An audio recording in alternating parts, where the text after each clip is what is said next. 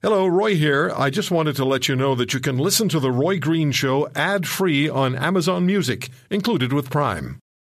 This is The Roy Green Show podcast. I have a tremendous amount of respect for my guest, Tim Danson. He's, as you no doubt by now know, the lawyer for the French and Mahaffey families, Doug and Donna and Debbie, Doug and Donna French and Debbie Mahaffey.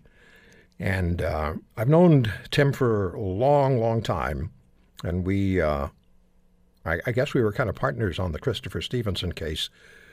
Tim, but uh, you, you've taken such wonderful care of crime victims' families for such a long period of time.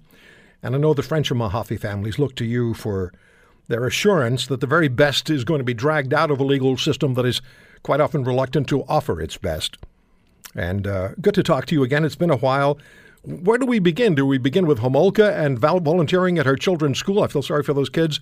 Or do we begin with uh, Bernardo being eligible for a parole hearing?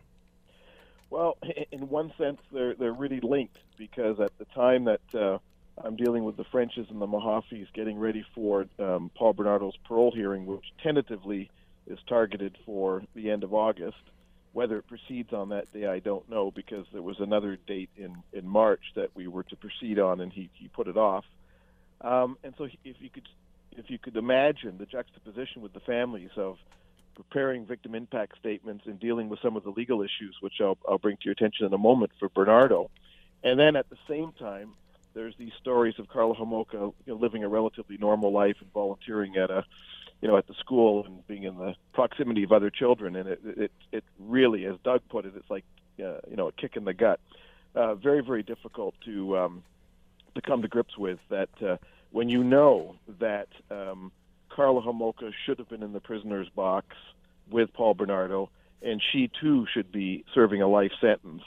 Uh, rather than uh, having a, a normal life and, and volunteering at a at a school, um, you know, this is an individual who um, uh, who got away with murder. And so when I hear people and like the leader of the NDP party, Mr. Mulcair, say that uh, you know she's paid her debt to society and, and she should be forgiven and given a second chance, uh, my first response is is that Karla Homolka did not pay a debt to society. What she did through deceit and deception and manipulation is that she was able to orchestrate a plea resolution and there were strict conditions to that uh, plea resolution. That is that she be completely honest and that there be no material omissions. And if she breached that, the plea bargain would be off, and she would be in the witness, it would be in the prisoner's box with Paul Bernardo. And as you know, she did breach uh, her plea resolution. When the videotapes were found, um, uh, we discovered that there was a, a further victim, which is known as Jane Doe, who I also represented, and that was a material breach of the plea resolution. And unfortunately, the powers to be uh, chose not to uh, pull the deal and, uh, and and and kind of backed her on on that particular argument. But the fact of the matter is, when you put all that together, um, she didn't pay her debt to society. She got away with murder. And um, with respect to uh, uh, you know forgiveness, I, I say, well, first of all, for someone who unfortunately has seen the videotapes as much as I have, and know exactly what she did. And then 12 years later, in uh, Joliette, when we were just before she was released, and we were trying to uh, um, uh, impose post conditions, sentence conditions on her under the 810 of the Criminal Code, uh, which we were successful with, but it was reversed on appeal, unfortunately, and that's why she has no conditions on her whatsoever. But it was during that period of time when the court was considering, uh, you know, whether she was a risk to society that we should have post sentence conditions on her that she chose to stare me down. I mean, that's that's her. That's that's the kind of person she is, and it was um, pretty shocking at the time. But more shocking for me because we were just a few feet from each other, and this was a pretty intense stare down, which I certainly wasn't going to break when I realized she had the audacity to do it. So we are looking at at the whites of each other's eyes, as the expression goes, and this is what I saw: the same evilness uh, and emptiness in her eyes uh, is exactly what you see in the videotapes, you know, 12, you know, years earlier. And so she hadn't changed at all. I mean, she is a psychopath, and once a psychopath, always a psychopath. And we know there's no cure for psychopathy. Now, she's certainly a complicated individual, Uh, but we don't know exactly what her triggers may be. But there is no doubt in my mind that she represents a serious threat to public safety. And if I was a parent at that school and had my children being supervised or being in close proximity to her, I would be alarmed. And but on the forgiveness point, I say this: first of all, I could never forgive someone who did the unspeakable crimes that she did. And as I say, I do not believe that she's rehabilitated. And given certain circumstances, I think she would do it again. But truly, you have to have um, true and genuine remorse. Has to be at least a prerequisite for forgiveness. And Karla Homolka has none. She hasn't demonstrated a scintilla of remorse or contrition. And as a psychopath, she's not capable of it. So I took uh, I take a very different view than Mr. Mulcair. It, it's it's sad almost that uh, Tom Mulcair would say what he did. It's sad to uh, recognize that there are people in this country who will forgive evil and will say things like, "Well, we took her freedom away." I've heard that as well. And, uh, and and and it's it's awful that in that school, uh, Tim, there was one parent, I believe, who specifically challenged the school administration for allowing Homolka to volunteer at the school, and he's the one who was thrown out of school by the administration. Not her, but the parent who found it absolutely uh, abominable that she would be there. He's the one who was expelled from the school. Now, fortunately, uh, I understand from media reports that uh, as a result of the public's outrage um, and and other parents' outrage, uh, they've walked it back and and and have made it clear that they're not going to allow her to uh, you know, volunteer and supervise kids. Right, but that was but, their that was their that was their immediate response was to exactly. reward her and to punish him. Yeah, I know it's it's uh, it's it's it's it's it's very very disturbing. It is. So, so Tim, you were about to explain something to us about legalities. I, I think that had yeah, to do with her. With, with, well, with the with the parole hearing coming up, um, it's important uh, for people to understand that when you hit, actually, I think it's when you hit 23 years. Uh, you're eligible for day parole, and then when you hit 25 years, um, it's uh, full parole. So we're we're at the uh, day parole stage right now, and um, and you you go before the parole board, and there's normal you know considerations that the parole board looks at for normal parole. But remember, Paul Bernardo has also been designated a dangerous offender, and that is a, a, a very high level, extreme level of dangerousness that's uh, um, uh, significant. It's a it's a very specific uh, designation, and it's my opinion that before Paul Bernardo is a the parole board considers him for parole in the in the traditional sense, they must first deal with his dangerous offender designation, and that Paul Bernardo um, uh, would have to come forward with very compelling evidence to displace the previous finding of, of being a dangerous offender. Now, people who have a different view than mine say that um, you know that's that's just academic, Tim, because uh, the parole board is going to consider both dangerous offender and the regular parole. But I, I think in principle there's a big distinction, and we ought not to conflate the two. And so, therefore, I think before Paul Bernardo's even considered at all for, for parole, legally, uh, we should be dealing with his dangerous offender designation. And I also feel that uh, the evidence that Paul Bernardo puts forward uh, to tell the parole board that he's no longer a dangerous offender and that he's eligible for parole should be open to public scrutiny. Um, uh, it's remarkable to me that Paul Bernardo and other people convicted of first degree murder who are asking for a public remedy to be reintegrated back into society are able to rely on privacy legislation uh, to prevent the public from seeing that evidence.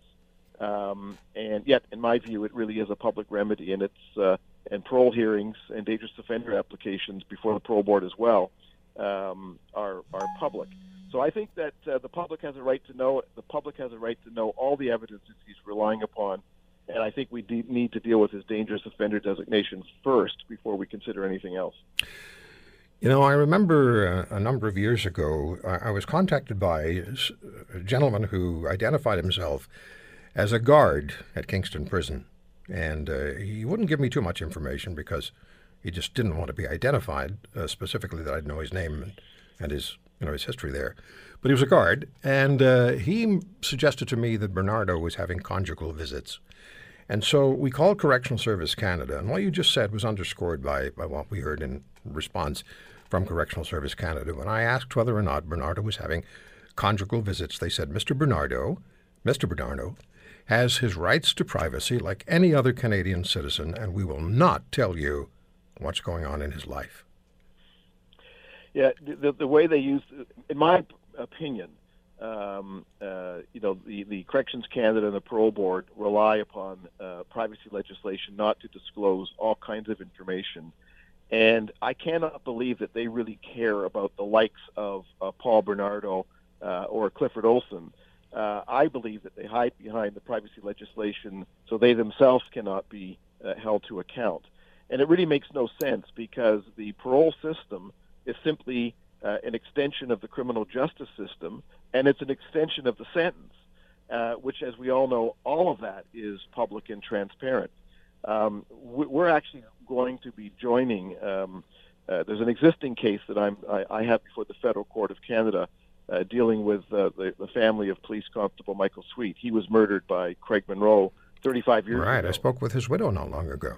Yeah, and and so we're actually in federal court to challenge these privacy legislations because even under the privacy legislation, there is a legal balance between the privacy of the offender, mm-hmm. and in these cases, uh, murderers, and in Paul Bernardo's case, it's, it's he's in a dimension all to himself and uh, and the public interest. And I, I don't understand how uh, the the interest of an individual murderer who seems to have more rights after he's been convicted than he did when he had the presumption of innocence right. trumps the the rights of victims and the public. And so I, I, I just wanted to bring okay. to attention that we actually have that in federal court. Tim, I, I, am sorry, but I have to have to jump in because we have a satellite break. It's going to cut me off whether I want it to or not. Good to talk to you again. It's been a while, and thanks so much for what you do for everybody in this country, particularly for Doug and Donna and Debbie.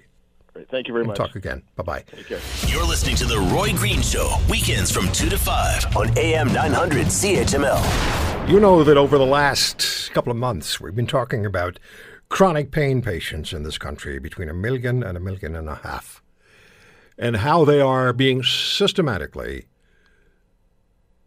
victimized by a government and a healthcare system that doesn't care about them how statistics are being massaged to make it look as though the opioid crisis involves chronic pain patients, when in fact it involves generic drug addicts.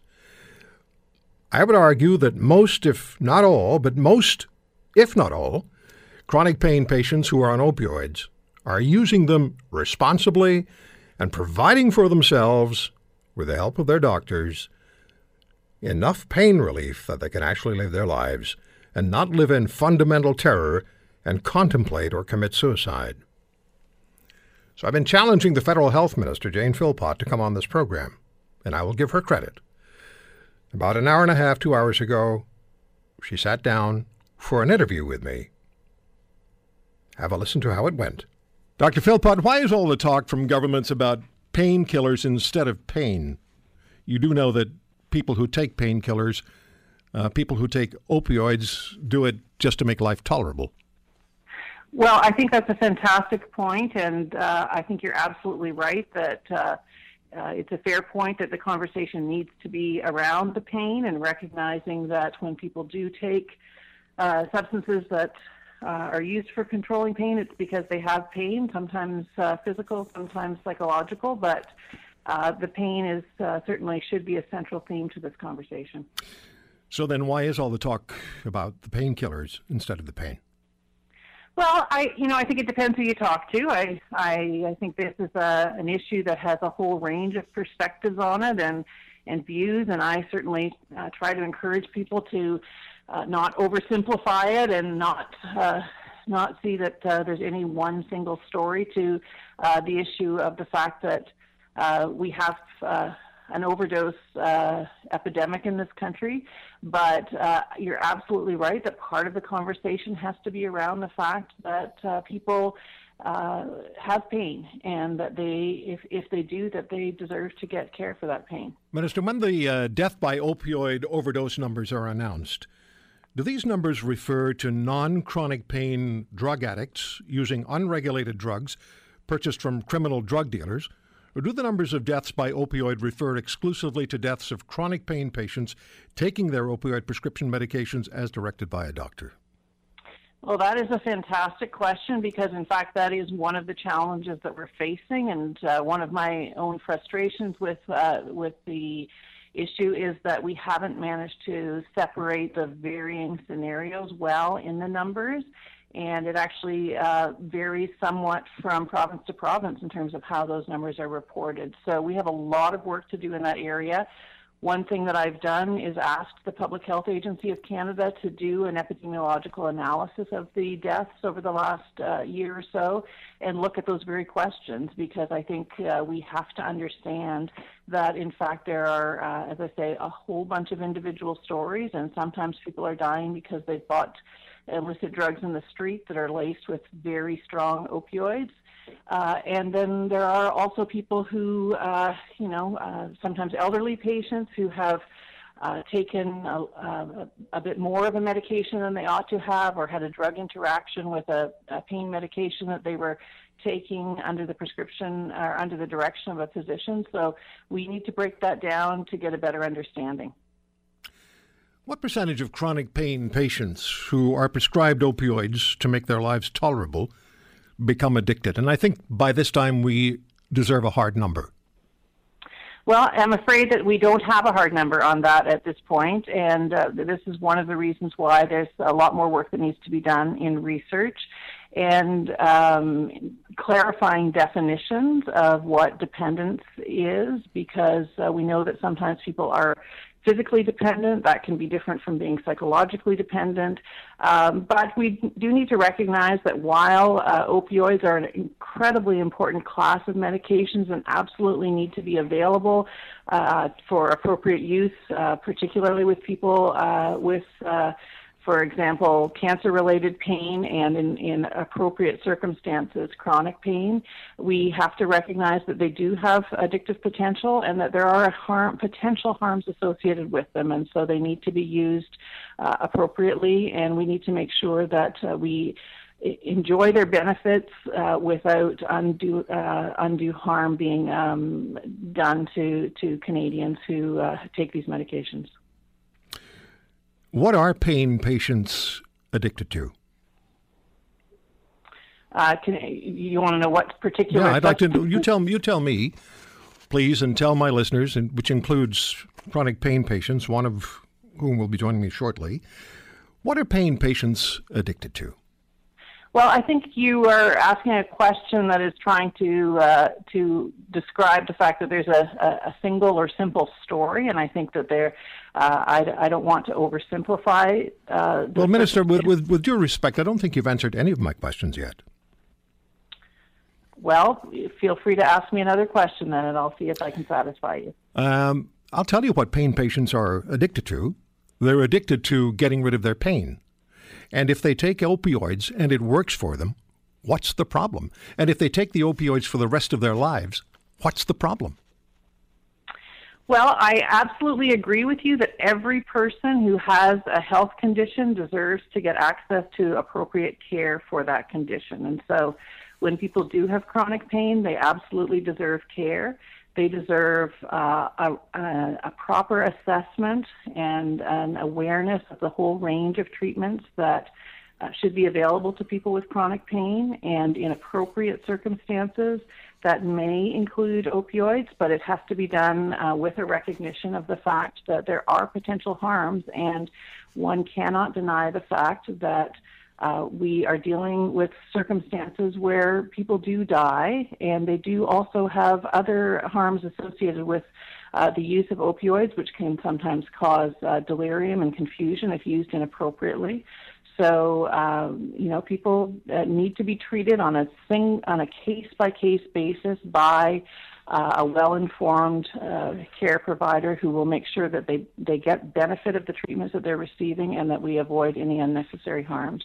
And they are being treated by healthcare professionals, by their family doctors, who, with the patient, come up with a treatment regimen. You know this better than I. You're a doctor. They come mm-hmm. up with a treatment regimen that works for them. And if that happens to be opioids, then why, for goodness sake, not leave them alone? Why are doctors suddenly, and I've talked to doctors who've told me this, uh, they want, don't want their names publicized because, frankly, they're afraid. Why are doctors suddenly finding themselves overruled and feel that if they have a patient they're providing more than 90 milligrams of opioids to on a daily basis, they're going to be in trouble? And why does a pain doctor tell me if I have more than six patients who I prescribe more than 90 milligrams to, which they require, I'm going to be on a watch list? And Roy, frankly, I can't afford that because it took me 12 years to get my medical license and I can't afford to lose it. And I feel threatened by the government. I feel threatened by this agenda, this anti opioid agenda. This is what doctors have told me, Dr. Philpott. I'm not making it up.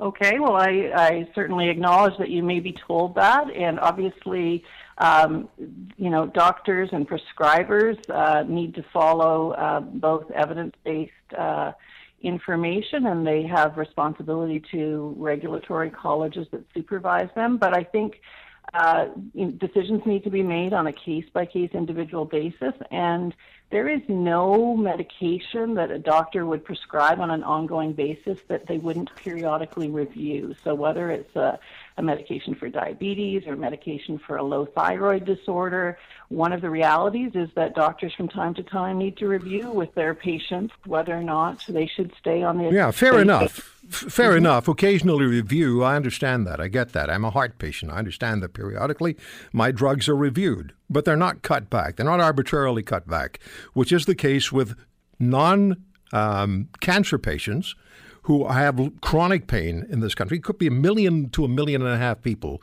many of whom have told me, at least the ones I've talked to, that they contemplate suicide. Suicide because their pain is not tolerable, and suicide because they're frankly, they're afraid. The first line of the Hippocratic Oath is first do no harm.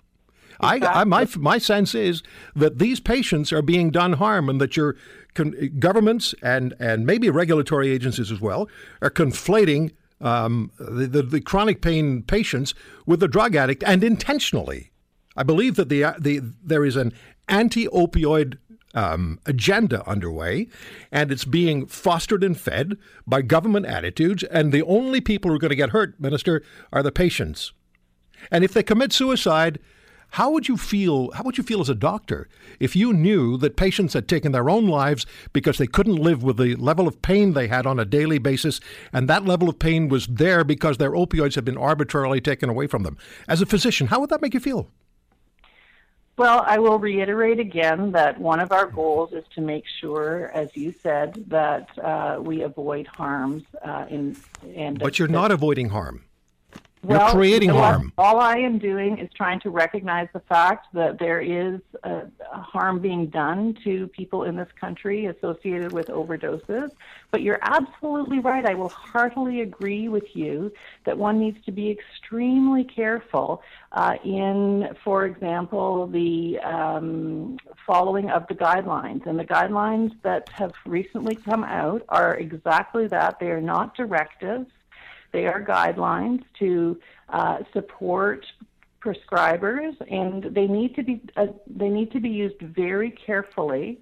And I yeah. heartily agree with you that nobody who is on a regular dose of opioids should be precipitously or uh, thoughtlessly uh, uh, ha- have their dose adjusted. It needs to be. Why done. should it be adjusted at all? If it's working and if the person has a quality of life they don't have otherwise, why does it have to be adjusted at all? Shouldn't your fo- shouldn't your focus be the drug addict? Shouldn't your focus be the drug addict who buys on street corners? And didn't you tell the CBC that you saw some value in providing drug addicts with prescription heroin?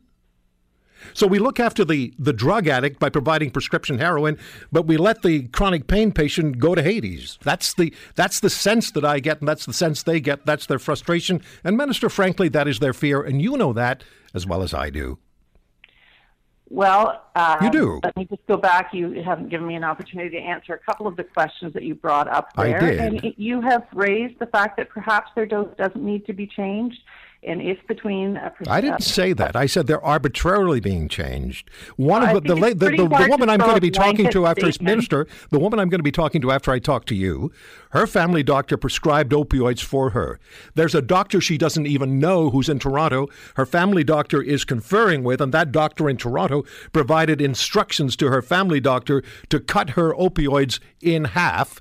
He's never seen her, he's never talked to her, he's never treated her. He makes a long distance phone call essentially gives a long distance phone call order to the family doctor, cut her off. She's now terrified. How is that practicing medicine? How is that acting responsibly? How is that providing Canadians with their Charter of Rights rights? How? How? Well, if you'll allow me to answer, I will tell you that, of course, uh, it's not my role to uh, to uh, give comment on any specific case. Uh, but I, you have raised some very good points that people with pain need to get appropriate care. They need to be in the hands of prescribers and providers who are sensitive to their needs and who will address them appropriately and make sure that no harm is done. You know, I was a doctor. Um, I still am, but I'm not practicing now. And I can tell you that these are conversations that I would have. And I you know, again, I, I don't think it's fair to necessarily uh, paint all uh, patients nor all uh, care providers with a single brush. You've raised some incredibly important points. Mm-hmm. And uh, I think, you know, going forward eh, on a case by case basis, every patient deserves to have their health conditions treated. And often I can tell you that patients don't want to stay on any particular medication any longer than necessary, and that's not just pain medications, but uh, with any medication, it needs to be reviewed periodically. And uh, you have you're, you're raising some very important points. Minister, I won't ask you to comment on this. May I read you just a few lines from, from an email I received? I know you're short on time. I won't take very much time. This is from a patient. I've been a chronic pain patient since 2008. I'm 38 years old now. I lost my career, my partner, and my family because of the severe pain and stigma of requiring opioids. It happened during surgery to fix an injury that was caused while I was working. Like most pain patients, I tried everything else to get better before resorting to opioids. However, CRPS, um, chronic regional pain syndrome, also known as RSD or reflex sympathetic dystrophy, is notoriously hard to treat if you're lucky enough to have a doctor who knows what it is. I've tried physical therapy, psychological therapy, antidepressants, anticonvulsants, blood pressure medications, trigger point injections, nerve blocks, lidocaine infusions, ketamine infusions. I've attended three different living with chronic pain classes put on through various hospitals. After all that, I did a trial of opioid medications. I obtained some relief getting my pain levels under control and allowing me to live life. After two years of consistent doses and a spreading of my disease, I required a stronger dose. The doctor I had at that time decided I would do better without opioids at all. Within six months, I was bedridden and suicidal. I knew I was due to see yet another pain specialist, so I decided I would wait to see him, then make the decision whether or not I would kill myself. I won't ask you to comment. comment on that. Well, well first please, of all, please. obviously, I would have tremendous sympathy for this patient, and I hope that this person um, has been able to get the care that they need. And again, I would say it's not my role to uh, weigh in on, on, an opinion on, on a particular clinical case. But I hope that every person who was in a similar situation would find uh, uh, a well-informed care yeah. provider who would make sure that they got the care they Minister, need. your responsibility is to do more than hope. Your responsibility as the National Health Minister is to provide. I'll just read you the last line from that email. I'm terrified of losing my medication again. If it happens, I have two choices suicide or street drugs. Without medication, my life is not worth living. 38 year old woman. Minister, consider the patients. Remember, you're a doctor. If you were not a health minister, if you were a doctor, I would hope you have, would have a diametrically opposed view to the one you're putting forward now, which honestly sounds to me like government agenda and little else, with a million to a million and a half people in this country being sacrificed.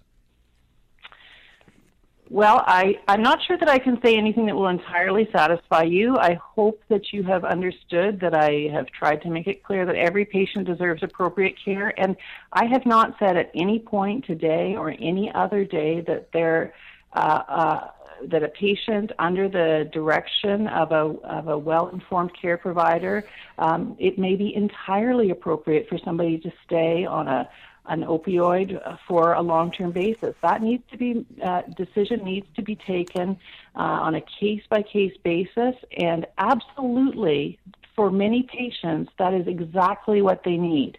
Uh, and if that's the case, and that decision has been made, and the patient is uh, has a good quality of life, and their care provider believes that the benefits of any get medication outweigh the harms of that medication, then they deserve to have that medication.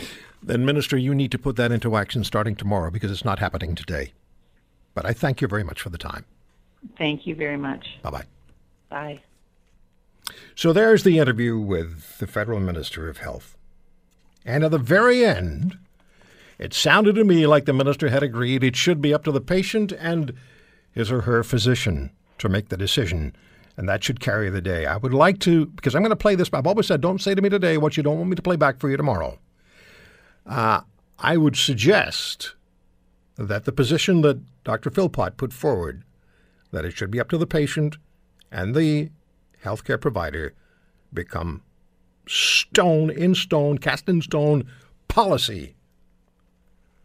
So that Catherine, my guest now, no longer has to fear whether or not she'll have the adequate pain meds, no longer will be going to a hospital screaming for help when they slam the door on the room they put her in so that other people can't hear her, and her father begs for assistance because he probably thought, oh, she's just another addict. She's a pain patient in massive pain and then they show up with a tiny little dosage, which not going to do the job. Catherine, as you listen to the minister, good to talk to you again. What did, how satisfied were you with, with what, what she said? Oh, well, Roy, I mean, I, I was not satisfied at all. I, I don't believe that she answered any questions directly. Um, and, uh, you know, sure, right at the end, she said it's between, it should be between the patient and the doctor. Well, you go tell that to my doctor, who's you know low down on the food chain as far as doctors go, but he's he's fantastic. He's my doctor, and is he going to take my word for it, or you know the minister on the radio? No, not until it's actually made law will he be able to comfortably prescribe me. You're right. Prescriptions. You're right. You're you right. But we do have the minister saying now, this is where I'd like the rest of the country's media to pick up on this. I, I, they, they need to listen. They need to know that it's not you, it's not chronic pain patients who are the issue. You're not the you're not the not the focus of these statistics that are trotted out and the and the opioid crisis. It's the drug addicts who are the who are creating the crisis, and it's the chronic pain patient who's paying the price. Yes, and and, and the fact that the government cannot differentiate between those two groups, but then they go ahead and blindly pass this law without knowing that uh, is is just unfathomable, really. What was your week like? Uh, you know, Roy, I actually had a horrible week, to be honest with you. Um, this week, uh, I gained 20 pounds of, of fluid. Um, I'm puffed out everywhere. I need to self check myself in to the hospital. Um, I've been in pain all week. Um, you know, at about a five. So I spent a good part of my day sleeping a lot. Um, I believe one time you had tried to reach me, mm-hmm. and I couldn't talk to you for two hours because I, I needed to settle myself in to be able to speak to you. I remember that. Yeah. So, no, I did not have a good week at all. Um, and and the, the, the the doctor in Toronto who I mentioned to the minister who is interjecting himself into your health care and essentially shoving shoving aside your own doctor and making uh, demands like your breakthrough meds be taken away from you. Breakthrough meds being if the pain spikes, they get long term meds. And if the pain spikes before those long term meds can take effect, you get a, a small dose of a of an efficient breakthrough opioid that is short acting or short lasting but but acts quickly. So those, those were taken away from you, right? That is correct. Had I have access to those, because the way pain goes is it it's almost like a, I think of it as a monster, really. But it starts out small, and if you can't eradicate it immediately, it just gets bigger and bigger and bigger. So by the if you have to wait too long to to kill the monster, you have to use triple the dose. I'm I'm just making that up, uh, you know. But so had I had have access to a very small dose of the breakthrough meds, I could have stopped this whole cycle that occurred this week. Are you afraid? Absolutely. I missed work appointments, everything. You know, I, I, I am I fooling myself that I can actually maintain a, a job? You know? And you're a very successful person. Well, I try, but my my hands are tied a lot. And your, is your fear now that this lab co- this walking lab coat in Toronto is going to cut your medication even further and just shove your family physician aside even more? Well, I mean, the way I understand it is now I'm below the threshold. So, you know, uh, unless the government decides to lower that threshold, I, you know, I really don't know. But sure, am I afraid? Absolutely. Nobody cares. They're all looking at the numbers. And the, and the, and the number and the numbers are the numbers are manipulated. The numbers are meant they're manipulated in such a way that you are become the focus when you're not the focus at all. Oh, and sure. And I think when I was explaining the math to you, because you said, wait a second, Catherine, that's not right. And I realized what my doctor had said. They've arbitrarily put four times amount of strength on these breakthrough meds. In actuality, they're only two milligrams, but they're saying, no, th- their value is worth eight. So who came up with that number? Well, it doesn't. That's that's like saying we'll put two liters of gasoline in your car, but but you you pretend it's eight. How fast are you going to run out of gas? Yeah, yeah. So I mean, it, it just seems that there's no no foresight in this whatsoever. No care for the patient. You know, except for the gentleman, the the kind doctor who has to break the news to me, who I could have sworn had a tear in his eye, and I'm not trying to make it sound dramatic, but he knows how I feel. He's seen me, and and but his hands are tied. Yeah. You and I will uh, we'll talk in the next couple of days, and we'll stay in touch. We'll have you back on the program with uh, some other uh, chronic pain patients, and um, and we'll push this further because you deserve a lot better than you're getting. No way should you or any other chronic pain patient in this country be forced forced to experience horrific pain levels simply because of an agenda of some kind that governments may have. Catherine, thank you. We'll talk to you soon. Thank you, Roy. Take care. Bye bye.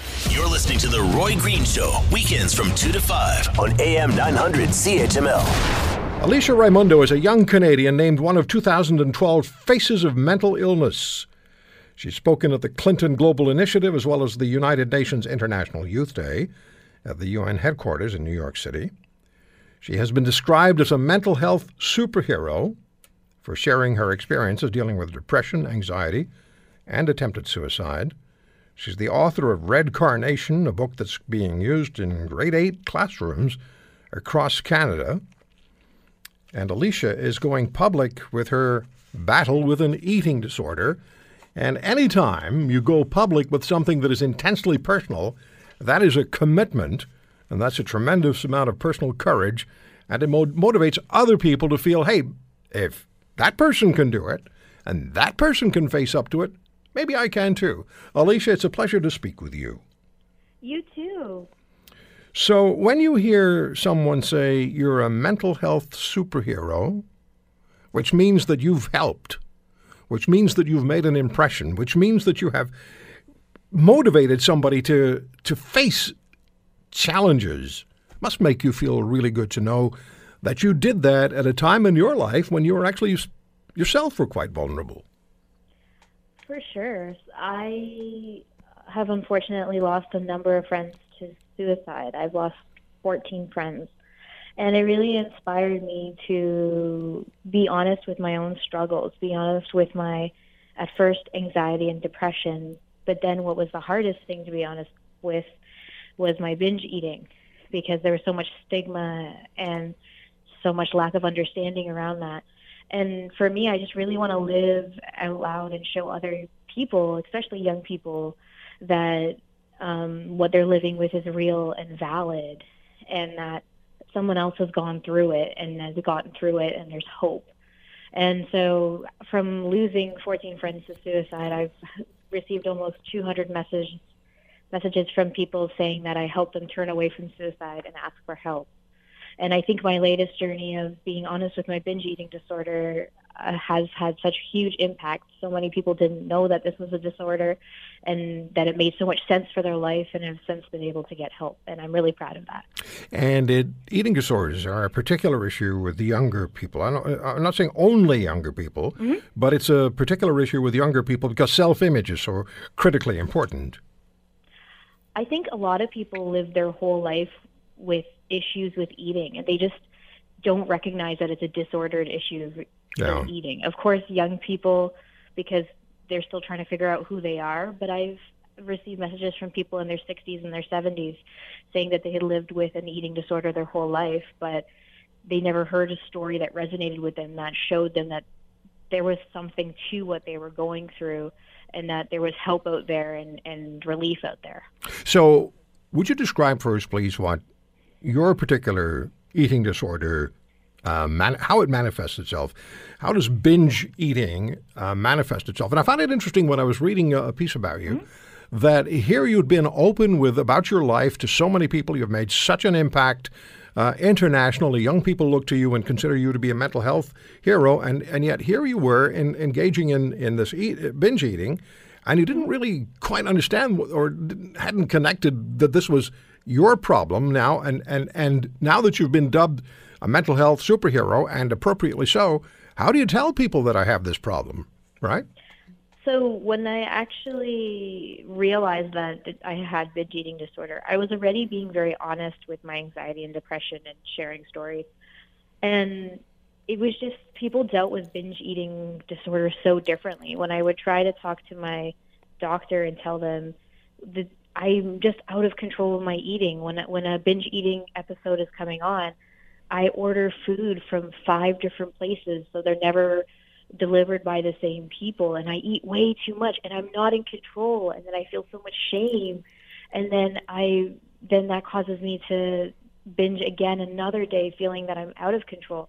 And all of these doctors and people who I knew understood anxiety and depression just told me that I didn't have willpower, that it that it was a weakness, that I just needed to be stronger and fight the cravings.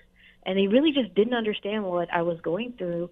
And that's why it's so important for me to raise it uh, awareness about eating binge eating disorder because so few doctors even understand it. And I was living this double life where I was on stage and talking about being honest, but still because my uh, opportunities to reach out about binge eating had gone so badly that I wasn't being honest. And it wasn't until uh, World Eating Disorder Week uh, two years ago that I decided to open up and say, hey, I was portraying this perfect and recovered person, but I'm still dealing with this binge eating disorder. And it meant it to just show people that even though they put me on this pedestal and say that I'm so much better and so much recovered, that I was still struggling and that the, I was still going through hard things. And I just really wanted to live more honestly with people follow me online or people who know me in my communities. That, that this was a really hard thing and even though I had struggled and overcome so much, that I was still stuck and still struggling with this. Something that even going back to the age of six, I could see myself, remember myself binge eating. Alicia Raimundo is my guest. At AliciaRaimundo.com is her website. She's a young Canadian. And uh, as I've been telling you, named uh, one of 2012's Faces of Mental Illness. And uh, she spoke at the Clinton Global Initiative. Her book, Red Carnation, which um, uh, deals with the uh, depression, anxiety, and attempted suicide. The book is used in grade eight classrooms across this country. That is uh, that's an amazing honor. You know, you're so Alicia, your your message to young people is so mm-hmm. respected that your book is being taught, uh, being made sort of mandatory in grade eight classrooms across Canada. Let me ask you: Does it take a, a, a younger person to be able to communicate properly with younger people. If, if, if I, for example, as a baby boomer, were to try to hold forth uh, about e- binge eating and eating disorders, would young people tune me out? I, I think it depends on one thing, really, is that young people really dislike when people are transparent, when people are honest with them. Right. You know, sometimes it does take looking like them to get past that trust barrier. But I honestly think what they need from people around them is for them to be vulnerable and them to be honest and and know and just say, you know, I struggled with this and I don't have all the answers, but I know that it's really hard. And you And you, I- you were very open about your uh, about your issues, uh, Mm-hmm. about depression, anxiety, attempted suicide. You told us 14 of your friends took their lives. That's a that's an awful situation to sort of to bear uh, as you go through your young years, knowing 14 of your friends have done that. And binge eating can and eating disorders can in fact and do claim lives. Um, Young people, I had a, a teenager. Yes, I sound like an old fart, but I had a teenager in the t- in the studio. A teenager. That's when I was a kid. We called them teenagers. Um, young girl who was um, she was um, anorexic, and she was down to I think fifty or fifty-five pounds. And she, she stood in the studio. She wouldn't sit down. She had the, um, maybe her folks are listening. Uh, her young her younger brother made me aware of her. Said, "Please talk to my sister." And she stood in the studio, and she wouldn't sit down. She had to keep moving because it, she was burning up calories. She felt like she needed to lose weight. She understood that she wasn't heavy. She understood that she had a, a mental health issue, but she didn't know what to do about it. So, how do you approach the issue of of your binge eating? What do you do, and what's the advice to people who would identify with it? So what has been really helpful to me at first was finding other people living with binge eating disorder. So finding other communities, other whether they're online or in person, and being able to talk through what I was going through was hugely validating. And then from there, finding a healthcare professional that understands the illness and that can listen to me with empathy and support and get me uh, diagnosed with this so that I could have access to treatment programs. And treatment programs that are really helpful for me have been like uh, one-on-one counseling, therapy, and groups with other people with binge eating disorder have been human, like just hugely helpful to me. I don't know if I would say that I have recovered from it completely, but I've made great strides just being able to realize it's real and be with other people who want to talk to me about it. So, what is it? What was it? What is it that would have caused you to engage in binge eating? It's not something you would have planned all day, is it? I would have planned it. I usually plan it um, a couple hours beforehand, Okay. and I justify it in my mind why it's an okay thing to do. Okay. Um, and it sometimes it's after a really stressful day, um, but it's also happened over uh, after days that were really happy. And I find for me the only pattern I can find is intense emotion, whether it's extreme happiness or extreme sadness, and then I engage in a binge eating. For me, though, it's also very cyclical. If I've binged recently, it makes it more likely that I'll binge again. And what's the? We have about a minute left here. What is the? What is the first rule? Uh, rules sound so definitive. Uh, what's the first initiative you undertook, and that you still employ now, that helps you deal with the urge to binge eat? The first and the most helpful thing is just educating people around me around what it is and what helps me not engage in it and what helps support me after I have binge eating, not to shame me, not to tell me I have no willpower, but to sit with me and understand what I'm going through and give me a hug and support me if I tell you that I'm going to binge and come approach it with love and support instead of shaming and guilting. Yeah. Is it a mental health issue? I would say absolutely. I would say all eating disorders mental are mental health issues and are made worse with any comorbid mental health issues you might have with it. And the person who is a binge eater, if they think about it, they know. I, I think that they know or they they know that they've had a very unhealthy relationship with food their whole life and so I would say reach out and ask and talk to someone Okay. about what you're going through. I hope you'll come back. I'd like to have you back on the show. Oh, I would love to be back. Thanks for the time today. All right, have a great day. The Roy Green Show, weekends from 2 to 5 on AM 900 CHML. For most of us, crime is something we see on the news. We never think it could happen to us until it does. Loved ones are gone, and for the survivors, the scars will never heal. I'm Nancy Hixt, a senior crime reporter for Global News. And on this season of Crime Beat, I'll take you inside some of the most serious crime stories I've covered. Season 6 of Crime Beat is available now on Spotify, Apple Podcasts, Amazon Music, and all podcast platforms.